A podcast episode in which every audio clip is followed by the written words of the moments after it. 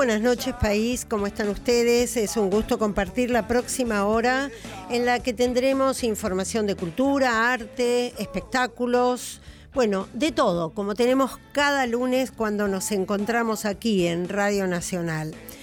Quería comenzar el programa de hoy recordando que en muy pocos días, en apenas cinco días, eh, se va a producir como ese evento clave en Alemania que conmemora eh, los 20 años de la caída del muro de Berlín. Y la verdad es que a lo largo de, estos meses en, Alemania y puntualmente en Berlín, que es como la ciudad simbólica del, muro, em, han tenido lugar una cantidad de, actos muy impresionante. Em, hace 20 años, em, a martillazos, muchísimas personas empezaron también como un acto simbólico a destruir un muro que era el muro de la vergüenza, que había dividido a familias, que había dividido eh, a personas, que había separado a muchísima gente. Cuando uno recorre Berlín y hace el recorrido por el río Spree, allí a los costados, en las orillas, hay un montón de cruces que recuerdan a las personas que murieron intentando cruzar del este al oeste y hay una cantidad de símbolos que han ido creciendo en esta Berlín unificada que todavía conserva eh, algo indeleble, que hay que mirarlo con mucha atención y que es la marca a lo largo de la puerta de Brandenburgo y un poco más allá también de lugar que ocupaba el, el, muro de Berlín. Creo que mm, esta fecha, que es tan importante, importante para los países que quedaron detrás de la cortina de hierro, como se llamó, y para todos nosotros como habitantes del mundo, nos tiene que hacer reflexionar sobre si sirvió para algo la caída del muro de Berlín. Porque en definitiva eh, vivimos un tiempo que es mucho más sombrío, hay, esta es una era de muros también y de, y de aislacionismo y, de pronto mm, movimientos que vuelven transformados en otra cosa, la desconfianza de la ciudadanía de muchísimos países respecto de que si la democracia puede resolverles eh, sus problemas. Así que eh, a mí me parece sumamente interesante aprovechar todos estos días em, leyendo no solo eh, sobre los actos que desde el arte y la cultura están teniendo lugar en Alemania para conmemorar estos 20 años de la caída del muro de Berlín, sino para reflexionar sobre el mundo que tenemos, sobre si hemos hecho un cambio cultural positivo o negativo, porque en definitiva aquel hecho histórico que está en la memoria de todos y que se estudia en todas partes, eh, por allí fue un acontecimiento que quedó en la historia y solo empeoró, porque no hemos sido capaces de construir otra cosa, el mundo en el que vivimos y la casa en que habitamos, que en definitiva es el planeta.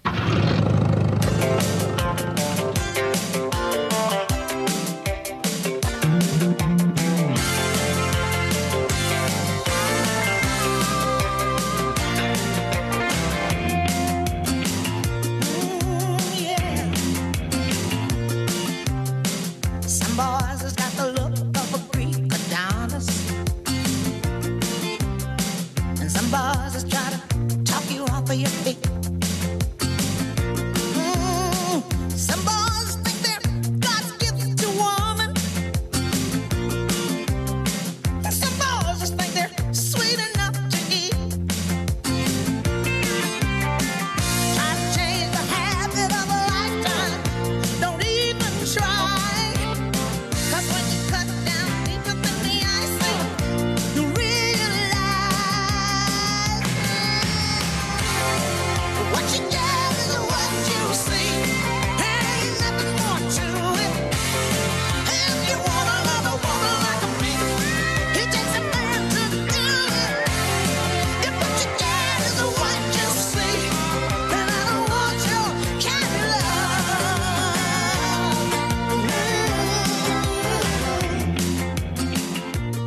ahora en buena compañía. Estamos con Luis Goodman, él es director del Festival Internacional de Cine Judío en la Argentina, que va a tener lugar del 7 al 13 de noviembre en Cinemar Palermo. Buenas noches, Luis, gracias por acompañarnos. Buenas noches, gracias a ti por invitarme al piso. Bueno, 16 ediciones, ¿no? Eh, es como 16 años consecutivos de un festival que trae estrenos absolutos, es decir, que ninguna de estas películas que se van a ver en el festival han tenido estreno comercial en la Argentina. Así es, la política del festival es presentar solo películas que sean estreno absoluto en el momento del desarrollo del festival. Podría suceder que alguna pudiera tener estreno comercial a posteriori, pero no previamente. ¿Eso en qué medida se da? Porque le pasa también con la semana del cine francés o la semana del cine italiano. Siempre uno espera que la película que pudo ver, porque como periodista tenemos acceso, eh, después la pueda ver el público, ¿no? Que no ha tenido la posibilidad de ir a ver en esa semana. En realidad depende exclusivamente de una situación comercial. Claro. Los distribuidores, aquí sacamos de lado a las mayors americanas y hablamos de los distribuidores independientes, que son los que se interesan más por el cine de arte, el cine europeo o el cine no tradicional. A veces hacen sus números y llegan a la conclusión de que por más valores artísticos que pueda tener una película, es muy caro el lanzamiento comercial y tal vez no lleguen a recuperar la inversión, ni hablemos de ganar.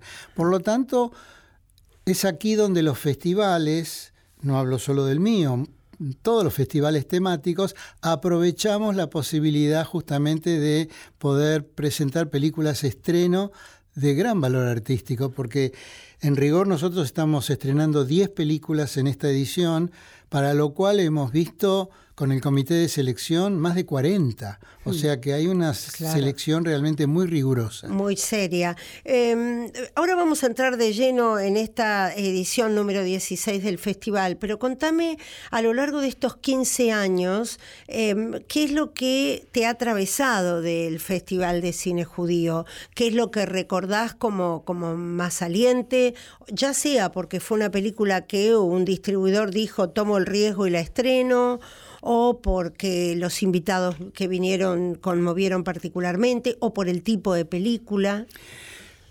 Eh, varios factores, efectivamente. Em, este año, desafortunadamente, no tenemos invitados extranjeros. Mm. Cuando los tenemos, que ha habido casos sumamente interesantes, hay una noche inaugural para invitados especiales con la presencia del director invitado o el actor invitado y luego también en las funciones para el público el valor agregado de poder dialogar con esta persona que representa a la película y que puede contar, además de lo que se vio en pantalla, la interna.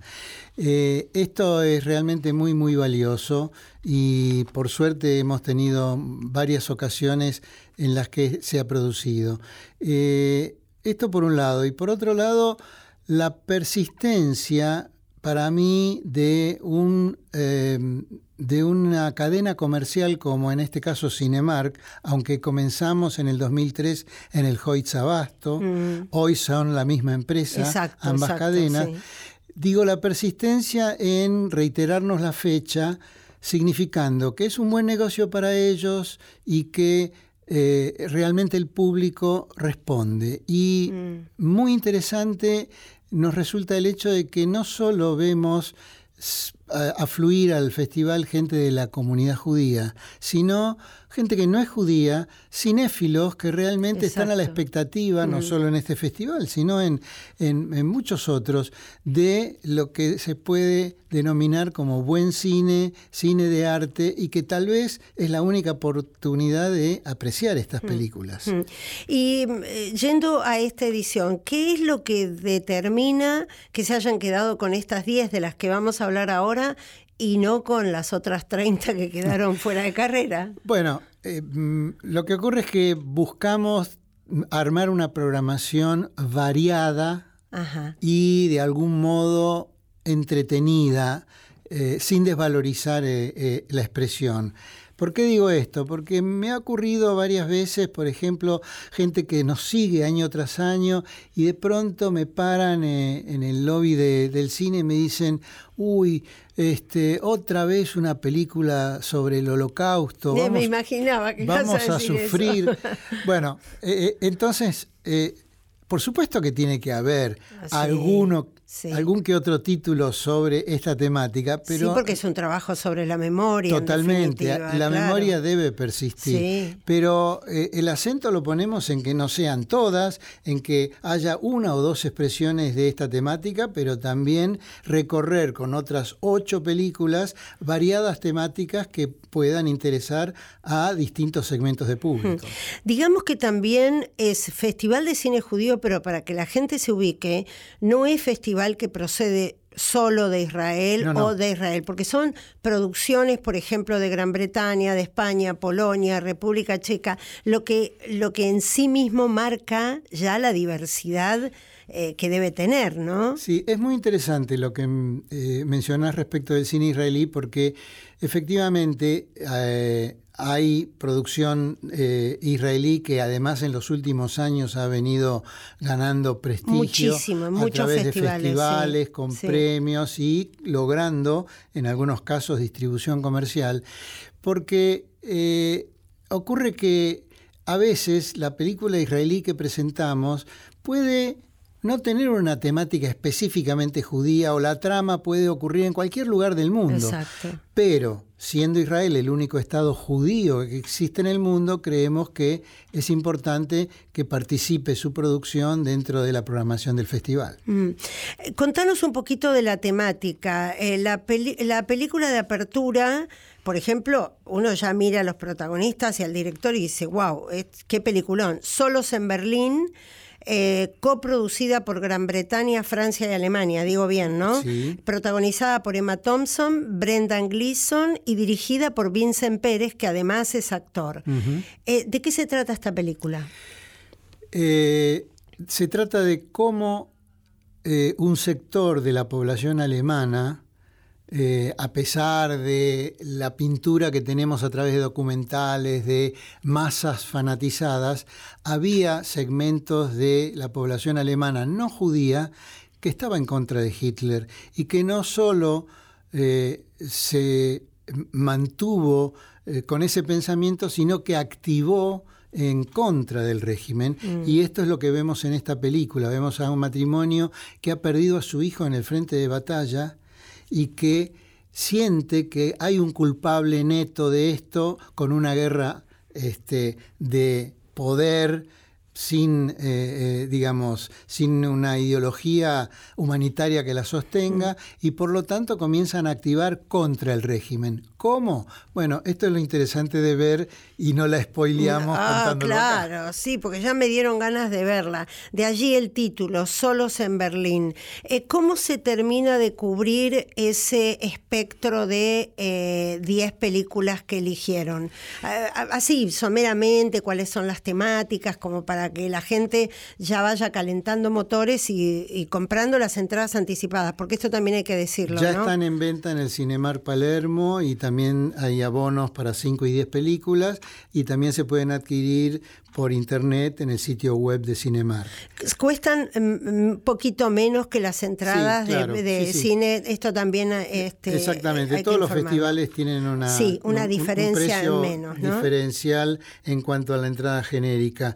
Eh, y además el beneficio de que el abono también te permite ahorrar un poco y elegir este, las películas que querés ver. Un tatetí, ¿no? Porque en realidad hay gente que se ve las 10 películas o se ve 7 o 5, 4 y entonces pueden elegir y eh, los abonos facilitan eso. Bien. Eh, lo que, la respuesta a lo que vos me preguntabas, siempre tratamos de que haya por lo menos este, uno, dos, tres títulos que sean comedia, porque realmente... Este, Así lo exige el público.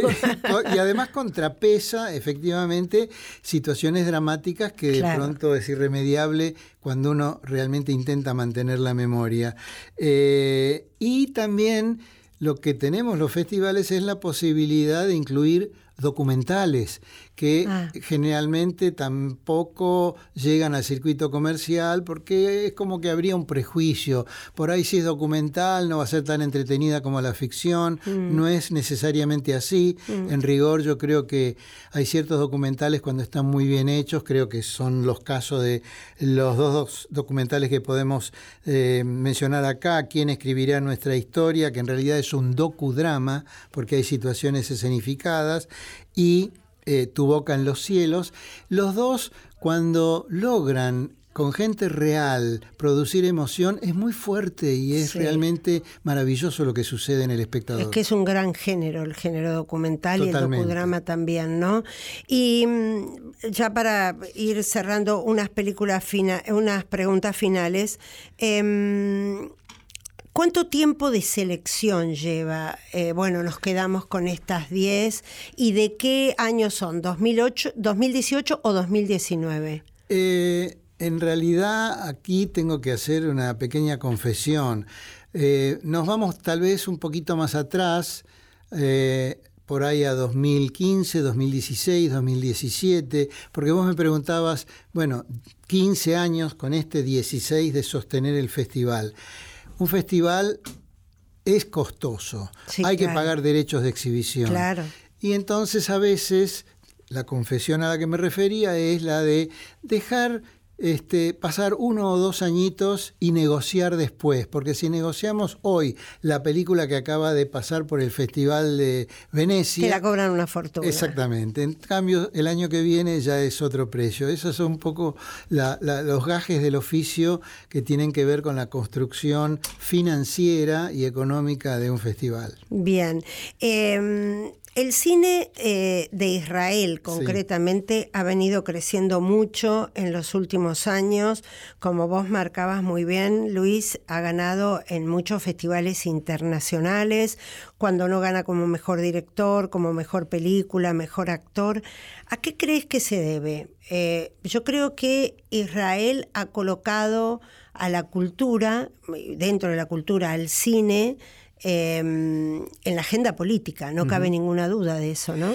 Si bien en los últimos años Israel no escapa a crisis eh, que atañen también a otros países en Europa este, y en Medio Oriente en cuanto a restricción eh, presupuestaria, 10 años atrás, 12 años atrás, 15 años atrás, hubo un fuerte impulso del gobierno para ayudar a financiar el cine, por un lado, y por otro lado, la existencia de las escuelas de cine en eh, Israel. Fíjate que, por ejemplo, una escuela eh, muy conocida, la Sam Spiegel, eh, Escuela de Cine y Televisión, está considerada por el New York Times una de las 15 mejores escuelas del mundo en cuanto a cine y televisión. O sea, eh, como en muchos otros aspectos, es un país que hace punta este, en lo tecnológico y en este caso en lo creativo.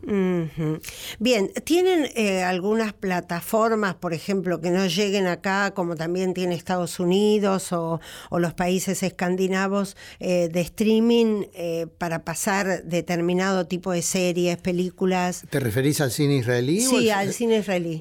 No específicamente, pero hay producciones que este, están llegando al streaming vía, ne- digamos, vía hacer negocios de eh, venta o de coproducción. O sea, vos decís a través de las plataformas que conocemos como Netflix. Exactamente. Ah, pero, pero- pero... hay antecedentes, por ejemplo, la famosa eh, serie eh, In Treatment, eh, Sí. que también se hizo acá en la Argentina. Sí.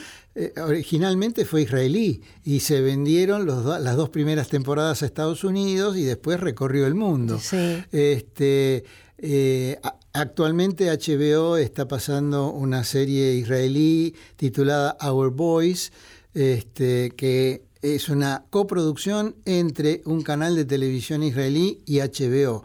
O sea, no tienen una plataforma propia, pero sí están avanzando en los streaming de otras plataformas. Bien. Luis Goodman, director del Festival Internacional de Cine Judío en la Argentina, del 7 al 13 de noviembre en Cinemark Palermo, a no perdérselo, precios como siempre mucho más accesibles que la entrada común cuando va a haber un tanque de Hollywood, pero es un cine muy, muy recomendable. Muchísimas gracias. Gracias a ti. Los imperdibles del calendario cultural.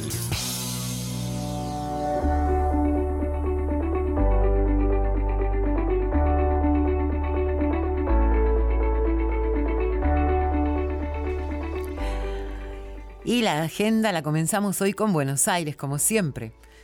Perforaciones. Este domingo se estrena el festival que nació en Croacia y se presentó durante casi 10 años en Nueva York, Grecia y Francia. Durará una semana con diferentes propuestas y eligiendo como escenario diversos barrios porteños. Este festival une talentos de ambos continentes. Exposición de Antonio Pezzino. Hasta el 13 de diciembre en el Centro Cultural de España en Buenos Aires, Paraná 1159, se presenta casi un centenar de obras, además de documentos, textos y material audiovisual de las obras del artista Antonio Pezzino. Arte Oriental. El Museo Nacional de Arte Oriental reabrió sus puertas luego de 18 años de permanecer cerrado al público. La propuesta es poner la colección a disposición de la ciudadanía para crear en conjunto relatos alrededor de ella y continuar indagando más allá de los objetos. Avenida del Libertador, 1902. Agenda para las provincias. Comenzamos con Neuquén. Noche de los Museos. El próximo sábado, de 20 a 24, se realizará la Noche de los Museos en distintos espacios de la provincia de Neuquén. Una extensa grilla de actividades se distribuirá en distintos puntos de la ciudad y sorprenderá a las familias con sus propuestas culturales. Córdoba, Festival Internacional de Jazz. Se desarrollará del 14 al 18 de noviembre y los lugares elegidos como escenario son el Teatro Real, el Teatro del Libertador, el Paseo del Buen Pastor y el Centro Cultural Leonardo Fabio de Río IV. Contará con participantes de reconocidos artistas del género. Además, España, Italia y Estados Unidos serán parte del evento. San Luis, ciclo de música. Hasta el jueves podrán disfrutar de una nueva propuesta cultural de la mano del gobierno de San Luis para disfrutar de lo mejor de la música y el arte. La cita será siempre a las 18 y 30 en el patio de comidas de la terminal Ediro de la capital puntana. De Buena Fuente, con Susana Reynoso, el programa en el que la cultura es protagonista. Estás en De Buena Fuente, por Nacional. Love me, love me, love me, say you do. Let me fly away with you. For my love is like the wind, and wild is the wind.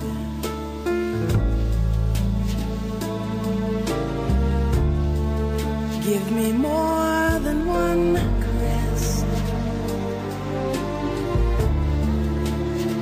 satisfy this hungriness. Let the wind blow through your heart, cause wild is the wind.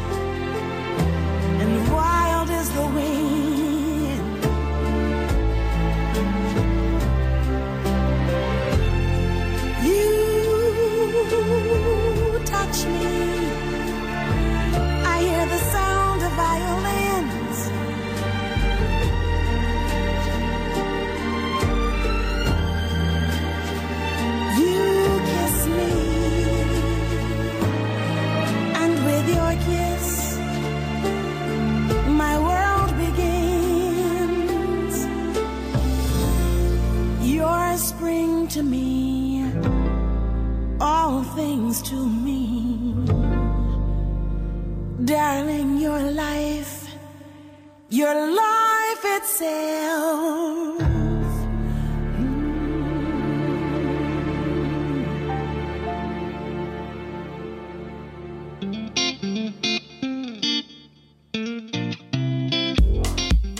Y estamos ahora con la escritora Patricia Sagastizábal. Ella va a ser una de las participantes del BAN, el nuevo Festival de Novela Policial de Buenos Aires, así se llama, BAN, que va a tener lugar en el Centro Cultural Recoleta. Sí, así es.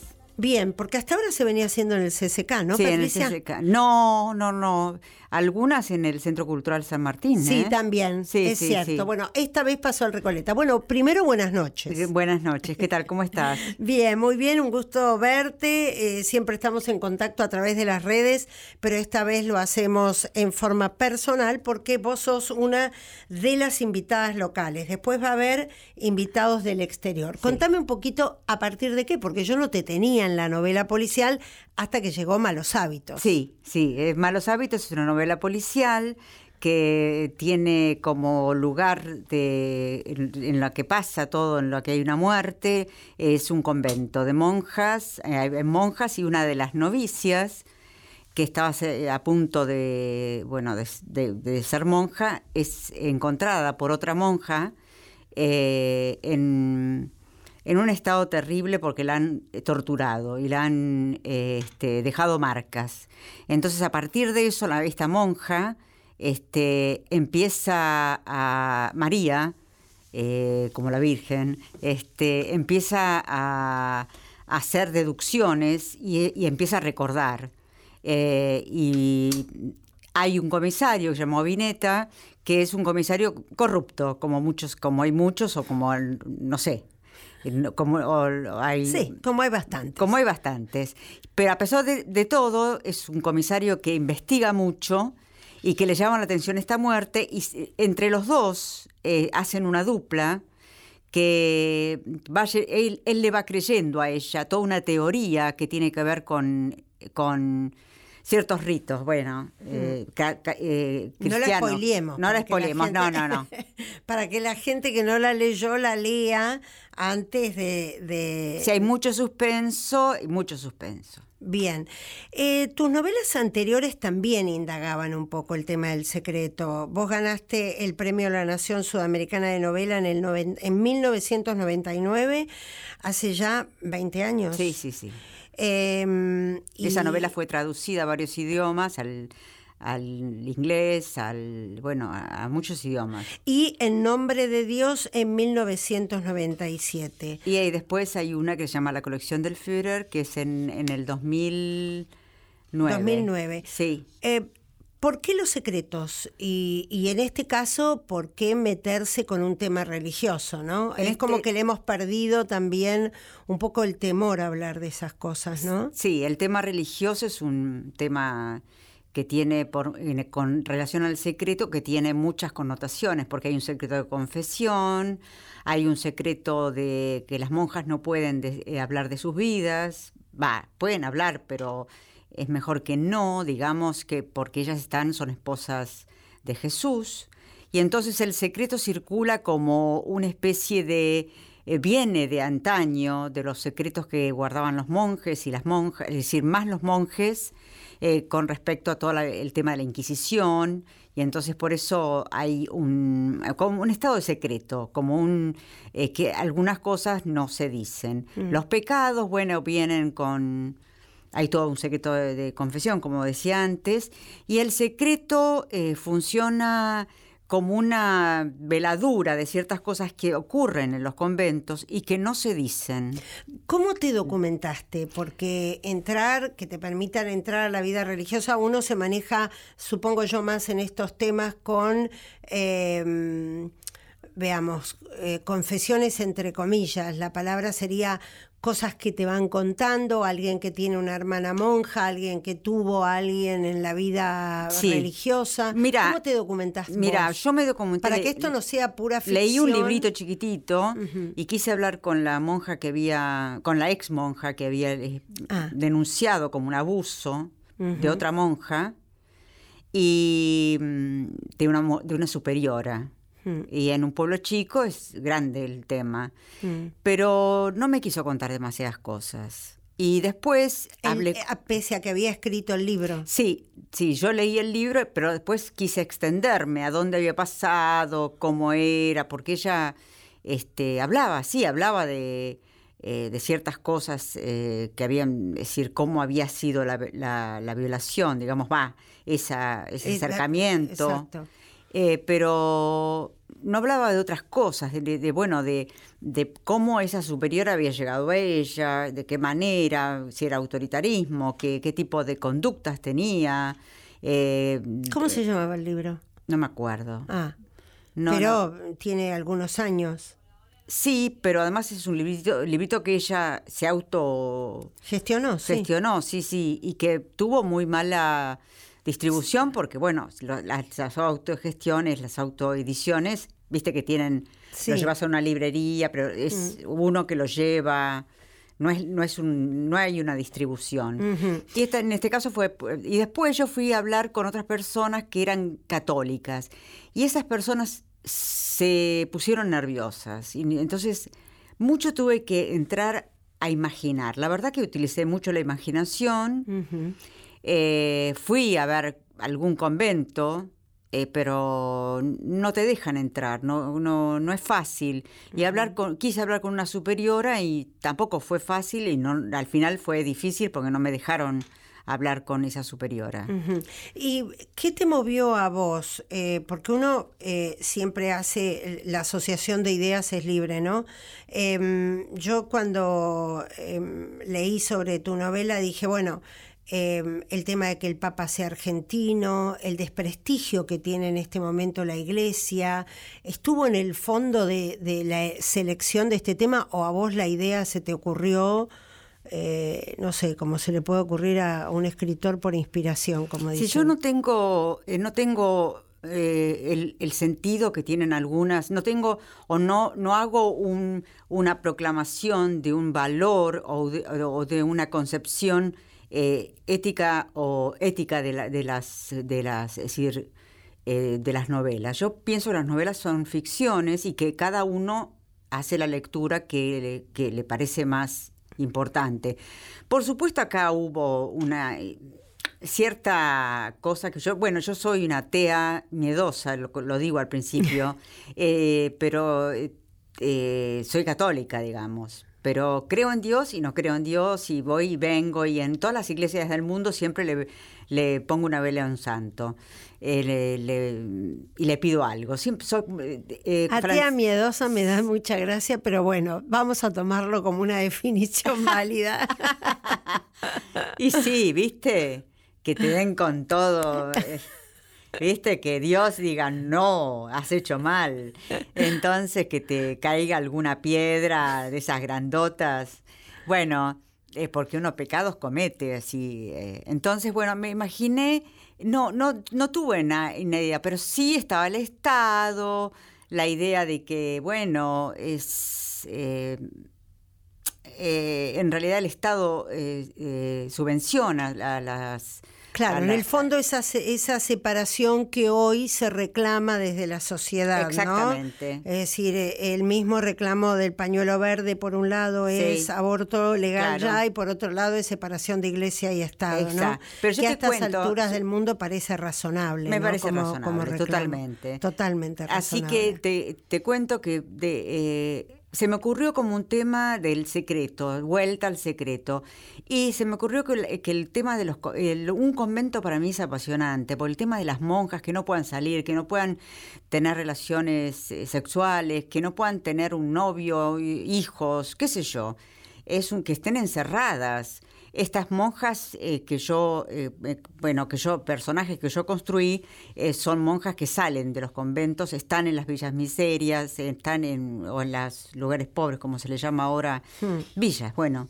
Eh, y esta monja eh, eh, es una monja de, de votos perpetuos. Cuando tomas el voto perpetuo es que ya no vas a salir del convento. Claro, Tiene- renunciás al mundo, Claro, ¿no? tiene sus contradicciones. Es una monja con contradicciones. A mí me interesa hablar de la dualidad del ser humano, Claro. que tiene el bien y el mal eh, en, adentro de sí mismo, y me interesa hablar de las contradicciones Mm.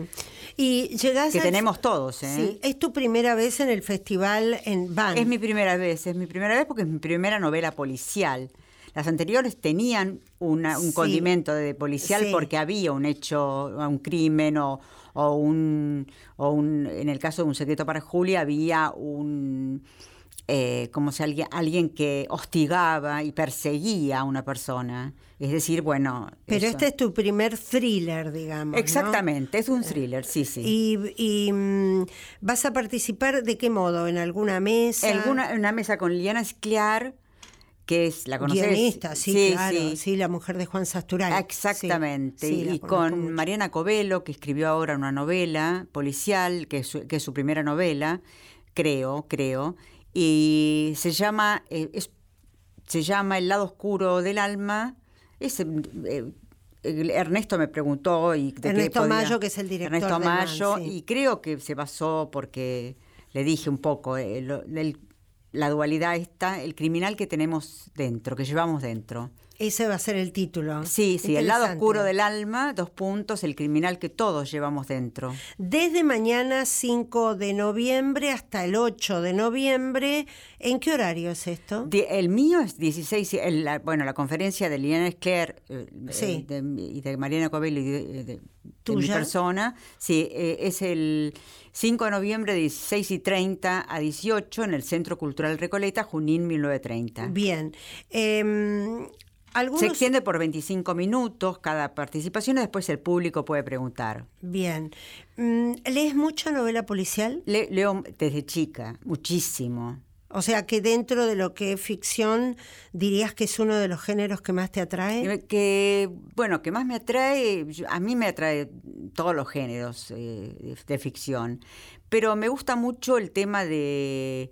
El tema policial me gusta mucho. Diría que es uno de los... los libros policiales me gustan, pero me gustan también las novelas de reflexión, las novelas que tipo expiación de Ian McEwan o este, estas novelas así de, de reflexión y de que tocan temas im- importantes, que es el tema de la identidad.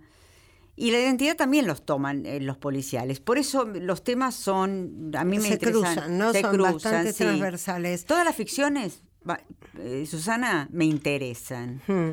Pero sin embargo, hay, ha habido, eh, que yo creo que esto fue a partir de Larson, ¿no?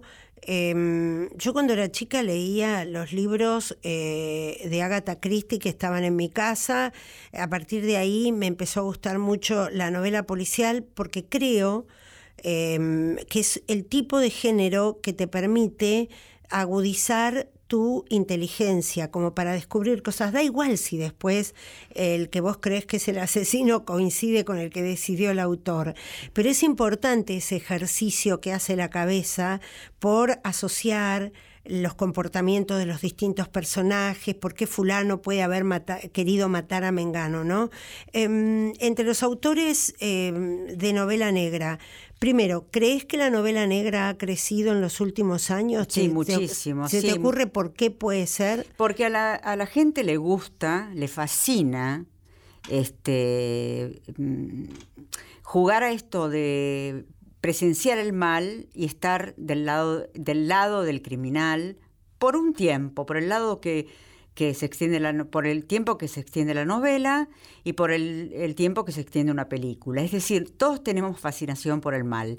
Que lleguemos a cruzar, a saltar el umbral, es otra cosa, porque ahí nos detienen los valores, los valores morales, pero eh, los valores que tenemos en nuestro eh, adentro, es, hay, hay, una tensión entre el bien y el mal adentro uh -huh. de uno, y entonces uh -huh. cuando gana el mal, este, estos valores, los valores estallan y el mal se, se ocupa de crear un valle de sombras, y entonces nosotros tenemos eh, ¿Viste cuando el tipo, cuando alguien le da una puñalada en Fargo, eh, hay una película sí, en donde sí. el asegurador, que era un tonto, que era un... Sí. La, la, mujer lo humilla y él vive la humillación siempre, lo, la, desde chico, en el colegio, pero esa mujer le dice una, una cosa terrible. Entonces por primera vez dice, a ver, repetilo. ¿Te acordás de la sí, escena? Sí. Y entonces él le pega un, un, martillazo en la cabeza y la ve que le empieza a salir la sangre, entonces que se cae. Y entonces ahí empieza a martillarla y a mat eh, decirla ah, ah, a sacarse la ira que contuvo tantos años y que tenía por esta razón, por la mujer, pero por otras razones también. Otras razones que tenía que, con, que contenía. Hasta ese momento era un ser que cumplía con sus deberes sociales, que eh, iba a la casa, de la casa al trabajo, del trabajo a la casa, que tenía, que eh, la, la, bancaba a su mujer, este, y que era un ser que tenía, que era bueno, mm. que no, nadie mm. podía decir, no tenía una, una, ninguna, ni siquiera algo por mal estacionamiento, una, una. Sí, sí. Este, no, no ese, ese ser, Hasta que se le soltó la térmica. La térmica. Y, y estalló. Como un criminal que, mm. que es noruego, mm. que de chico era. Es, es, era muy buen amigo de sus amigos y era el mm. mejor compañero, inclusive estaba con los chicos que sufrían bullying, los los re, los, los, los, los contenía. Los, sí, no, y estaba en contra de los que, eh, decir, los protegía ese chico tan bueno, tan bueno, tan bueno, que no tenía ni, ni siquiera nada, que era buenísimo, de un buen día entra a un lugar donde se habla de los nazis, se hace nazi, después se hace ultraderechista nacionalista y empieza a tener, eh, empieza a ver que los migrantes, los musulmanes mayormente, pero los otros migrantes y los marxistas este, eran sus enemigos. Entonces, bueno, pone una bomba en Oslo, se mueren ocho personas, pero después amplía y, y elabora todo un, mm. un, plan y mata a 77 personas en, en un grupo de que grupo laborista que estaba hablando. Sí, un hecho real. Un hecho ¿eh? real. Digamos sí, que sí. ocurrió en, en Oslo, en, en, creo que fue en verano, habían hecho los chicos eh, en un una isla. Eran militantes, eh, part eran partidarios del Partido Laborista, Exactamente. Creo, ¿no? de, en una isla. Hay una película ahora sobre ese tema que es un docudrama también. Y, y, y viste que él dice y muy que, aleccionadora, además. Exactamente. ¿no? Y él mm. dice que tiene que, que, es, eh, que hizo bien, que no se, que, que es sano, sí, no, sí, que no sí. es, no se declara.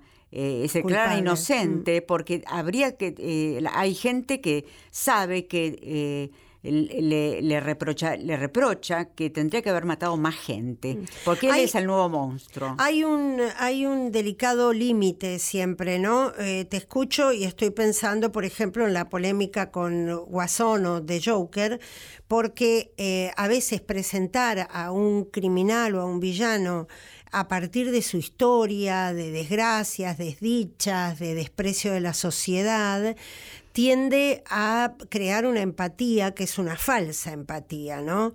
Primero porque cada individuo es eso, un individuo. Después lo que somos en sociedad es otra cosa. Em, y ha habido una gran polémica en Estados Unidos. Sigue siendo la película más vista en, en la Argentina. A mí me, impactó muchísimo, me encantó. Y yo he tenido debates, em, eh, la verdad que bastante irracionales para mí, porque gente que conozco, que respeto, que quiero mucho y que valoro intelectualmente, creó empatía con el personaje. Bueno, de modo, llegan a entender por qué alguien de sufrir tanto desprecio puede llegar a convertirse en un villano. Y yo digo siempre que eh, desprecio sufre muchísima gente en el mundo y no por eso termina ah, asesinando. claro que no. Que tiene que haber realmente una distorsión en la personalidad. Eso de que se te suelte la térmica y entonces pasaste para el lado del mal. Pero por eso digo, hay una delicada franja entre lo, el bien y el mal, más allá de que hay quienes descreen de la existencia del bien y del mal. Me parece que es una delicada línea en la que hay que ser muy cuidadoso también. Muy cuidadoso, ya lo decía. Yo en principio, eh, el Joker, el Guasón, a mí me parece una actuación de Joaquín Phoenix impresionante. Él es impresionante. Él es impresionante y, además me parece que tiene, eh, el Guasón no tenía una vida y que a partir de esto tiene una vida. Hmm. Y yo, este, es un personaje de ficción, es un personaje de un cómic. Pero Así es que uno el modo en que ha saltado por lo menos en el mundo de las redes, a la vida virtual. Es que es tan impresionante. Y, la gente se lo ha tomado como para juzgar un poco el comportamiento en sociedad. En definitiva, Marvel, que es la dueña de la franquicia y del personaje, que está haciendo bastante dinero con la película, ha conseguido lo que quería, que era abrir una conversación en la sociedad para que empecemos a pensar un poco ese trato despreciativo que a veces se le brinda a determinadas personas. Ah, mira, qué bueno eso, qué bueno eso, porque la verdad que el, el, cuando dijo Sartre que el infierno era el otro, eh, los otros, en esa famosa puerta cerrada de, de, él, obra de teatro, a mí me parece que es, es una cosa que nos, eh, nos ningunean, nos desprecian nos, a diario. Hay gente, mm. el otro es un, el otro es un, a veces tomado como un enemigo por uno, porque realmente cuando eh, te, pasan cosas feas, alguien te mm. desprecia o eso, nadie está para protegerte. Mm. Se supone que el Estado o la policía o alguien te va a proteger, pero en realidad no te protegen, del, por ejemplo, del bullying o del acoso. Del, y ese desprecio, este hombre, primero guasón, es tomado como un ser que tiene eh, mm. serios problemas mentales. Es decir, que si la gente hace empatía con él, tiene que ver con esa, eh, esa, esa porque, porque además él está muy loco. Sí. Es un, Puede que ver que esa La palabra descenso es muy mm. católica, pero yo la uso para que es, es un descenso a la, a la locura bastante impactante. Mm. Digamos entonces, van, empieza mañana, se extiende hasta el 8 de noviembre. Eh, bueno, los argentinos que participan, además de Patricia Sagastizábal, que es la escritora con quien estamos hablando, su última novela se titula Malos Hábitos, van a estar Liliana Esclear, Juan Sasturain, Enzo Maqueira, Damián Bles Vives, Elsa Osorio y del exterior vienen escritores de España. También van a estar Diego Paskowski, Roberto Guareschi, que fue secretario de un diario, eh, Nahuel Galota y Carolina Covelo. Muchísimas gracias Patricia por haber venido, mucha suerte. Bueno, muchísimas gracias a vos, Susana. La verdad que me sentí muy bien y que tu programa es, bárbaro. bueno, muchas gracias.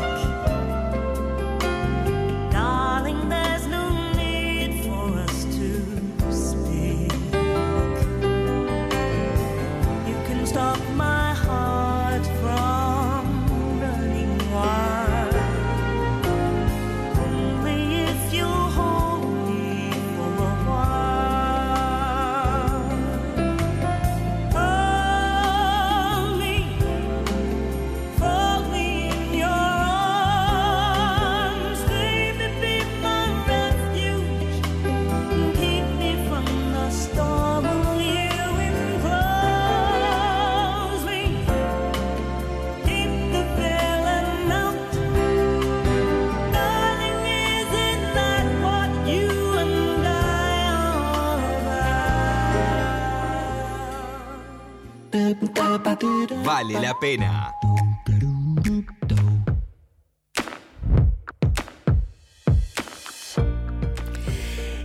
Y algunas veces yo me pregunto, ¿en tiempos de crisis se pueden llenar salas de teatro? Sí, se pueden llenar. Lo que habla entonces eh, de la calidad del espectáculo que se le ofrece al público. Este es el caso de Happyland, la obra de teatro que está en el Teatro San Martín, extraordinaria, por cierto, dirigida por Alfredo Arias, escrita por Gonzalo de María y protagonizada por Alejandra Radano, Josefina Scaglione, María Merlino, Carlos Montes y Carlos Casela.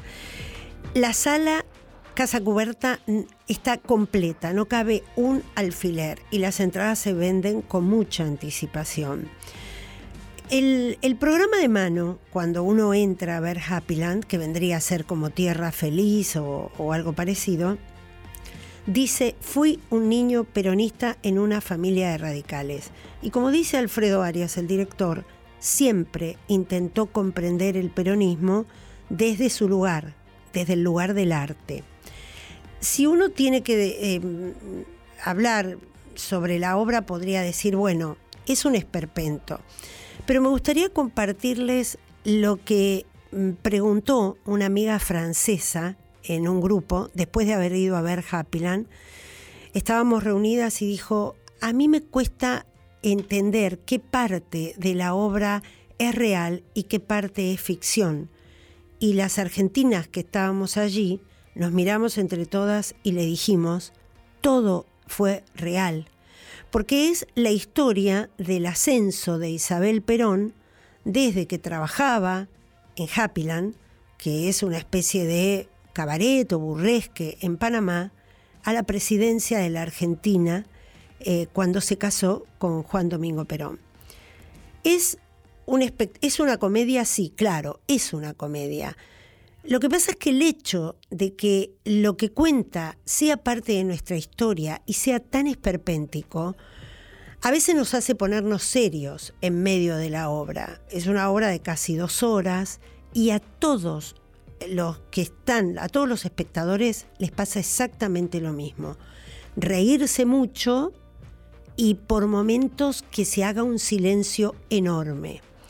Porque la obra, si se mira como una ficción, es extraordinaria. El movimiento de los actores, la escenografía, el modo en que está planteada la caída de Isabel Perón, su, su, eh, prisión en el Mesidor, que era la, la sede, la residencia del gobernador de Neuquén, eh, su vida allí en, en ese paisaje patagónico, helado, donde llegó sin saber muy bien eh, que estaba siendo detenida. La situación de la AAA eh, no llega a avanzar mucho más de ahí la obra, pero ya con todo eso alcanza para hacer una obra de dos horas.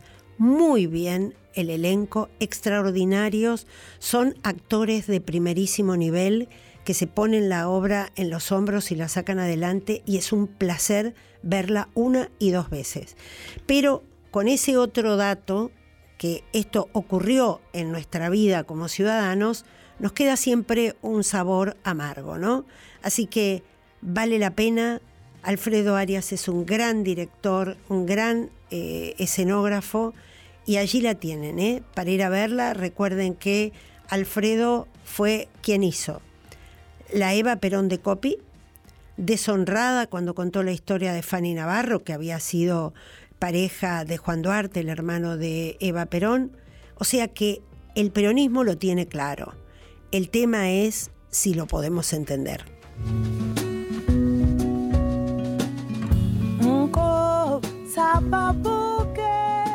Y se nos fue el programa, ¿eh? Todos los lunes pasa así súper rápido la hora, qué bueno.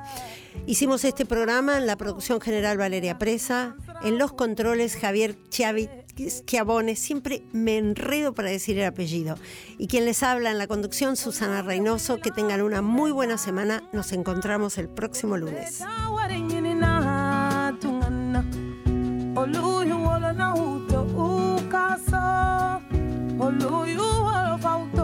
soa towa fo oluma. Clandestin donko oluma. Hatungana de demebaga te olula hufa sola